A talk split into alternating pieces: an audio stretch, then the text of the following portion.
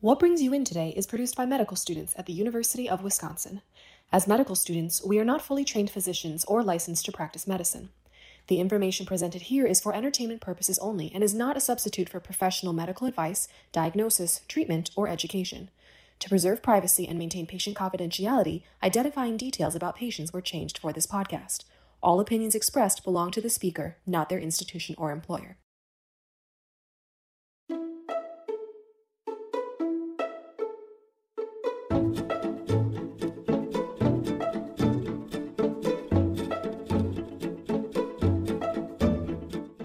Hola, I'm Mayra Dancuit Ponce.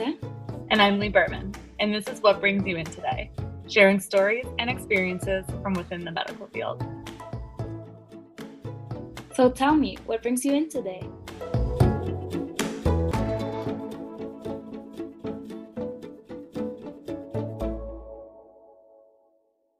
As medical students around the country transition to remote learning due to the COVID 19 pandemic, our teachers and mentors continued caring for patients within hospitals and clinics that were rapidly adapting to our new reality. Today, we have Dr. Christine Seibert, an internist and Dean for Medical Student Education and Services at UW-SMPH, on the effects of COVID 19 on the medical field, on her patients, and beyond. Ode to my ladies. For the third time this week, I struggle with what to write as the official medical certifier of death on the state of Wisconsin vital records office form in the cause of death box. It is ironic that during the past two weeks while attending on the inpatient wards at University Hospital in Madison, I was not called upon to perform this function. But in my outpatient role as a primary care physician, death form completion recently has become far too commonplace. Without a doubt, our lives have been upended by COVID 19, and we know that the most vulnerable among us, as for most other health conditions, are disproportionately affected. We all agonizingly watch our healthcare colleagues across the world struggle against the virus and bear witness to the economic hardships felt by so many in our community and elsewhere. Equally important is what former U.S. Surgeon General Dr. Vivek Murthy and internist Dr. Ellen Chen have coined the social recession of COVID 19. In a recent article for The Atlantic, Drs. Murthy and Chen predicted that, quote, as people around the world retreat behind closed doors and sever connections with others, the damage COVID 19 causes could be no less profound and long lasting. Here is my firsthand attestation of that truth. Anne was a self proclaimed super grandma in her late 70s who I've taken care of for more than 20 years.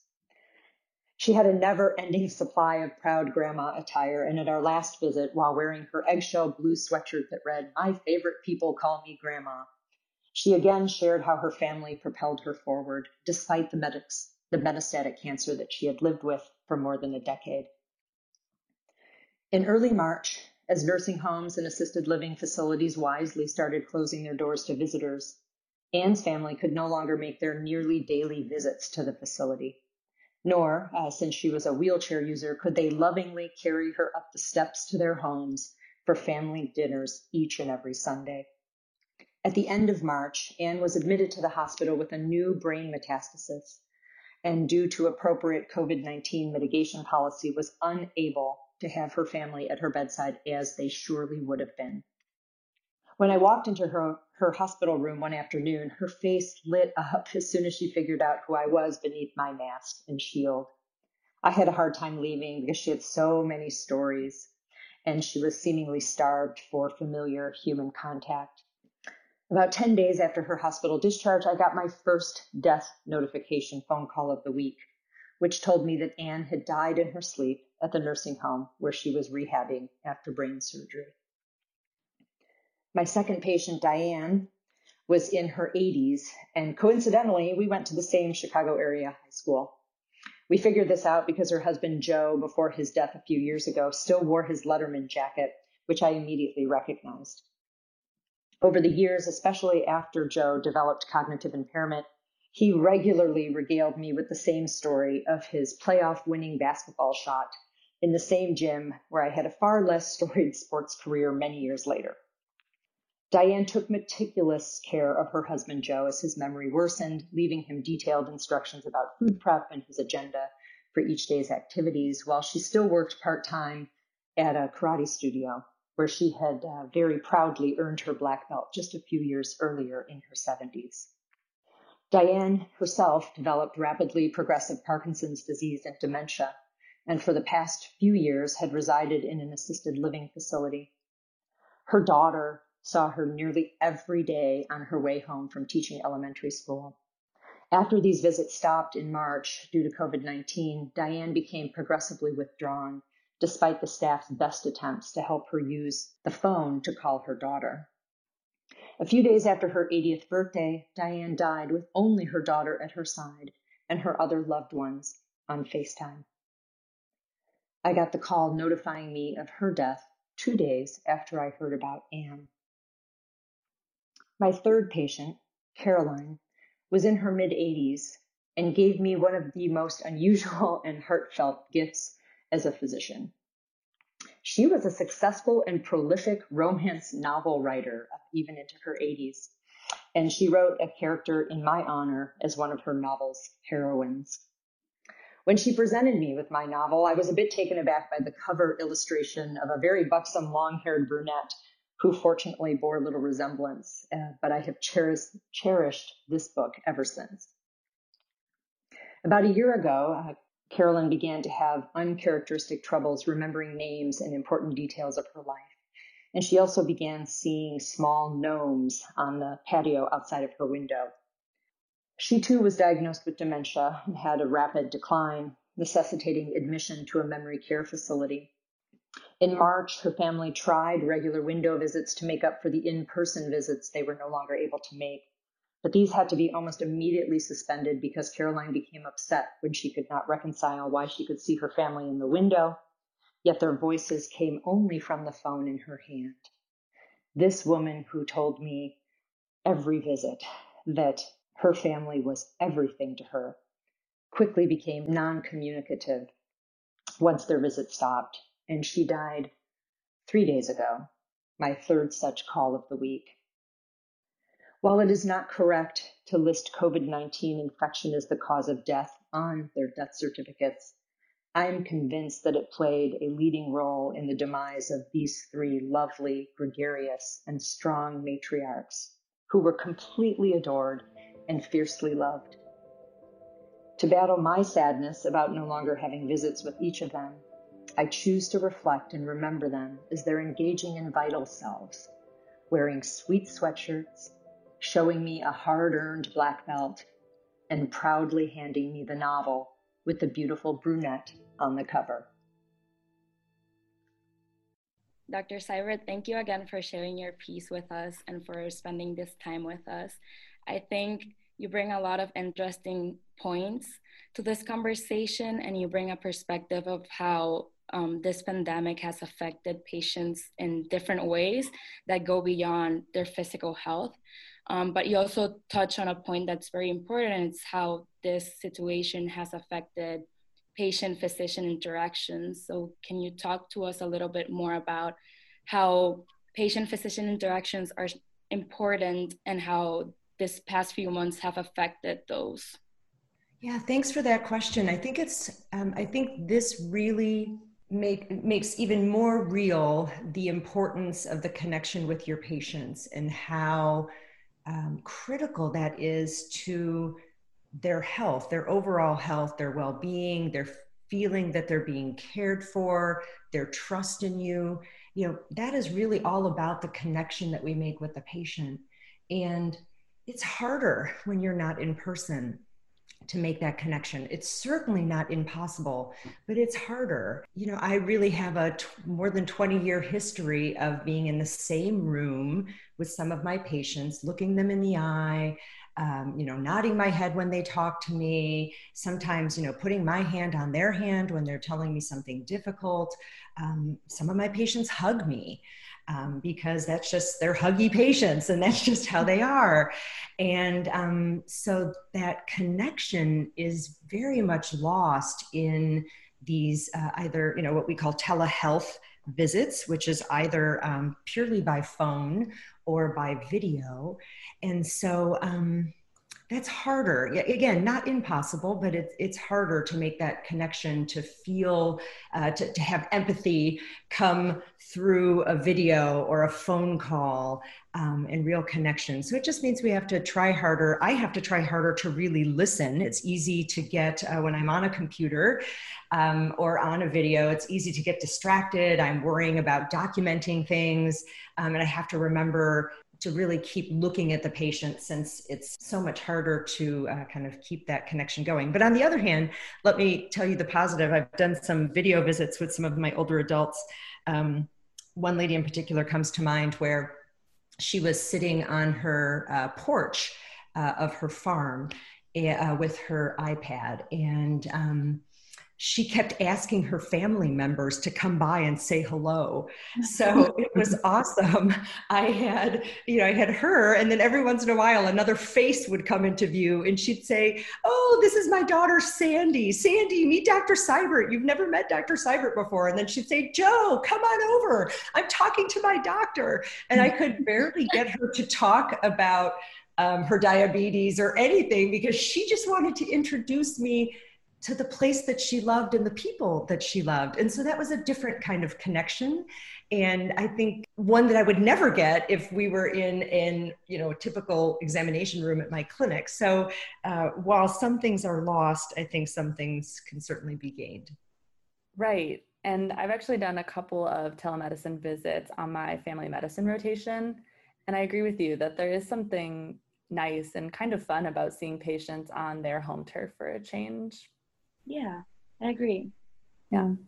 Um, Dr. Seibert, another really interesting point that your piece makes has to do with this tension that you describe between the necessity of social distancing for both the good of your patient, but also the good of the community, and the consequences of isolation. So I'm wondering how you've been dealing with these two concerns that seem to be at odds with each other with your patients recently. Yeah, I um, that's a really interesting question that I think has a couple of parts. One, one is um, with most of my patients um, are really in the high risk groups. So a lot of my conversations with people is how to protect them. Right. Um, you know, how to help them navigate how much risk is too much risk. Um, should they go to the grocery store? Shouldn't they? Um, should the Meals on Wheels person um, can, should they continue to get Meals on Wheels? Uh, does the Meals on Wheels person come into the home? Do they leave it on the doorstep? You know, how is that going to work? Um, how does how do they negotiate? Grandchildren, children are huge points of negotiation. Um, you know, helping people understand the risk involved, but yet really trying to understand people's values, their priorities, you know, uh, trying to, there's nothing zero risk. So, you know, trying to figure out what, what brings them joy and how do we get that in the least risky way. Uh, you know, can they sit in the backyard with their grandchildren and can they stand it not to hug them?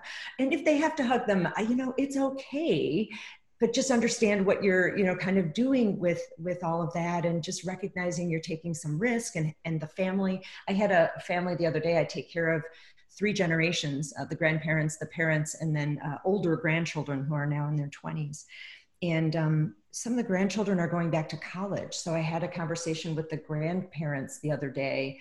How's that going to look? You know they've been with them all summer. Um, but how's that going to look when they're now exposed to all these different people when they go back to college? And even inviting to say if, if it would be helpful for me to be part of a family conversation please you know call upon me. Happy to do that.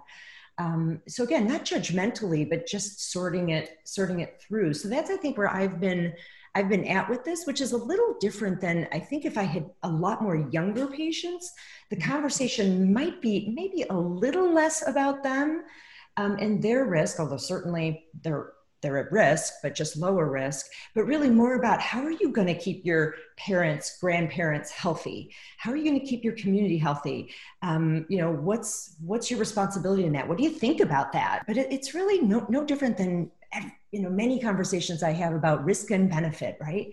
It's mm-hmm. always weighing things. There's never any treatment or or diagnostic evaluation that's 100% for sure. So it's always trying to figure out what's um, what's the risks and benefits and nothing is usually without some sort of side effect or risk so helping people understand what that is so this is really just another version of that conversation i think i want to highlight something you said and you mentioned was the importance of providing adequate education and information to the patients so that they can make informed decisions. And I think it must be very hard in these times where everyone seems to have an opinion and there seems to be so much information or lack thereof. So I think I want to ask you how does it feel for your profession to be in the forefront of this pandemic and to be in the forefront of every conversation around where everyone seems to have an opinion about what's going on? How do you manage that? You know, um, as a physician, it's surprising how often um, people are asking, my friends ask questions or even acquaintance ask questions um, you know, in the past, it would be people coming up to me at dinner parties, lifting up their shirt, showing me a skin lesion, and asking me if I think it, it looks like cancer. Or, uh, you know, my brother's husband just got diagnosed with some disease I can't quite remember the name of, and he's going to get a medicine called X. What do you think? You know, so I really do get asked, I think many of us get asked a lot in social situations um, about kind of our opinions about things and um, so i'm not i'm not uh, this, this is not foreign territory for sure. Uh, mm-hmm. uh, i think what's a little bit different about this is you know the stakes are higher. You know somebody lifting up their shirt and showing me their skin lesion is uh, really important to that to that person. And um, but it, this is this is a bigger deal. This is this is people asking me opinions about whether or not they should get on airplanes or take trips or um, go to the grocery store or go to a restaurant so I think that's one thing that's different. I think the other thing that's different is it's hard to have conversations about things I don't agree with with some of my friends and, and not appear judgmental and still um, I still want to remain someone that friends or family can ask questions of. And um, and that, and really that's true with my patients. They they also may be making choices that I don't agree with. So how how can I share that I might not agree with that or provide an alternative perspective without, um, I think right now with everything being so charged, uh, unfortunately, politically about mask wearing, et cetera, um, you know, how do I keep the conversation flowing um, and not stop conversation because people feel judged? So, um, so I think that's what's different about this than other of the myriad you know medical conversations i have all the time with friends and family who are looking for an opinion a perspective or advice and it's a really important conversation so it's it's actually a privilege to be part of conversations or that people feel like my opinion would would matter to them um, I'm I'm glad to do it. I'm I'm happy that people feel like I'm a source of truth, and so um, I take that responsibility really seriously.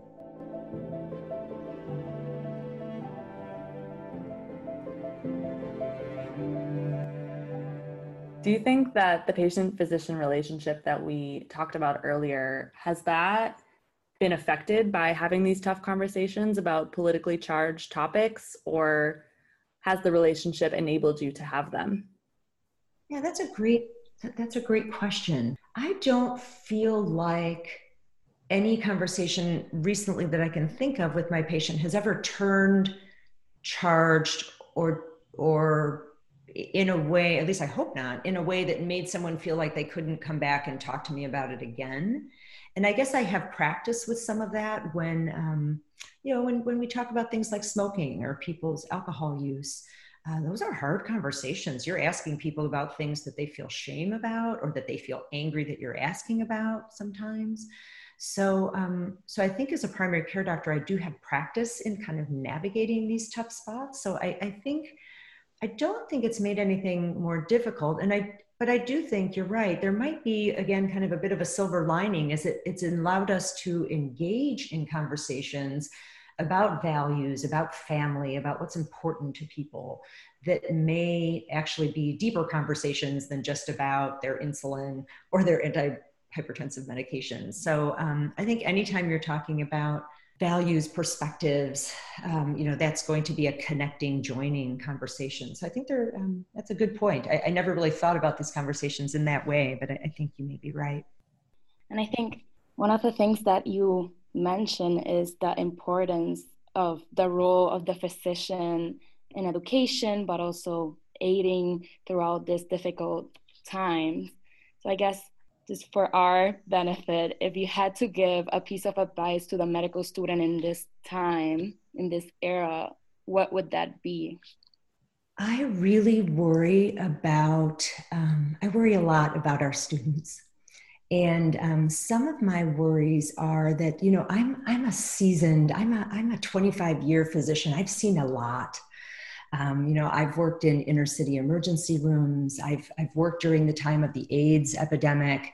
Um, I, I've had a lot of experience with hard things. And I think this is a really hard thing to have happen to you early in your training. And I think what's even harder about this is that um, the usual mechanisms that we would have to um, to help students are really often physical, right? We would bring people together to talk about it or have someone come to my office and chat or uh, that type of thing. And and or have students uh, aggregating with each other recognizing you know administration or myself I'm, I'm certainly not the only one that can provide comfort. People get comfort in each other. And um, and that's harder right? You're not even sometimes in uh, in in rooms in team rooms in the hospital. You're all trying to keep six feet apart and masks on and uh, have as little time in rooms together as possible you know which doesn't really lend to a, a, time to be sharing about you know kind of fears or things. So so i guess my um my advice then that's really what you asked me about is my mm-hmm. advice. Uh, my advice is uh, you know don't isolate don't hide under a rock. If you are sad if you are stressed if you are lonely, if you're scared, tell someone. Um, it is totally normal during all of this uncertainty and craziness to feel any of those things. And um, it's, uh, we're here. You know, we may not be here in exactly the same way that we were always here, where you could knock on my door or knock on Dr. McIntosh's door and um, enter into the office or make an appointment. Um, but we're here and um, and your phase directors are here your attending physicians if you're somebody who's uh, out in the clinical world your attending physicians are here the residents are here. Um, we know this is hard and um, just please don't uh, don't isolate don't don't hide don't deny you know let us know and let's talk about it and figure out a way forward because there is a way forward. And uh, there is a way for us to uh, help any of our medical students through this if they are struggling. Thank you so much for your advice and your insight into all this um, situation. I know it's not an easy one and it has been very unprecedented.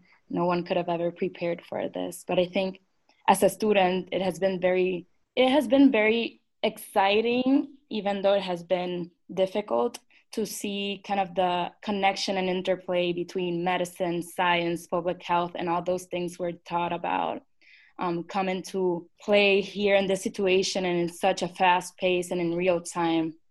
So I'm glad to be training um, in this moment so that I can contribute to my surroundings and my community in different ways. I'm so glad to hear that. That's such a um, that's such a hopeful way to think about something that could be hard. And I do think with every hard thing, there is an amazing opportunity for, for you're absolutely right to see. I mean, this is really the most important thing that has happened in my career and you're seeing it you know i, I guess i framed it in a very negative light um, but i do think that there is absolutely just a wonderful opportunity to see see your your your attending see the residents see kind of the, the resilience of people and the the heart and soul of people and the way that everyone is kind of banding together to get something done. I, I was at, uh, as you know from my essay, I was attending physician back in April, and um, I was really fearful of going into the hospital, and just everything was going to be new and different. And boy, after about a day, I have to admit it was one of the best experiences I had because people were so focused and so collaborative in a way that just really surpassed anything in the past. And I think it really got people down to the um, essential elements of us all working together for the patient and that was amazing so i'm so glad that you that you feel hopeful and that you feel like it is a little exciting and uh, interesting and uh, educational uh, in the best possible way uh, to really laying a foundation uh, of how you're going to respond to um, emergencies and adversity for the rest of your career. Uh, so I think that's it's a great way to have examples early on. So I, am glad that it it doesn't feel all worrisome and uh, negative, and that it it does feel like an opportunity for you all as well. I'm, I'm glad to hear that. All right. Well, thank you so much, Dr. Seibert. It was great talking with you. Same. I'm, I'm really glad that you guys decided to do this. I, I hope that it's a um, a source of interest and, and maybe even inspiration for other uh, for other listeners. It, it, and it's fun. It's fun to listen to stories and it's fun to to talk to people. So thank you for um, thank you. It, it, really is an honor uh, to be chosen to be a, a, partic- a, participant or an interviewee with you. Um, I really do feel honored by that, and so thank you for this opportunity. As COVID 19 rages on, it is important that we recognize how this pandemic has affected not only our patients' lives, but our own as well. We really appreciate healthcare and frontline workers and truly hope to emulate that dedication and empathy throughout our careers. Thanks for listening. Find us on Twitter and Instagram at WBYIT underscore UWSMPH. We'll see you for our follow up in two weeks. Have a nice day. Funding for What Brings You In Today is provided by the Kern Foundation.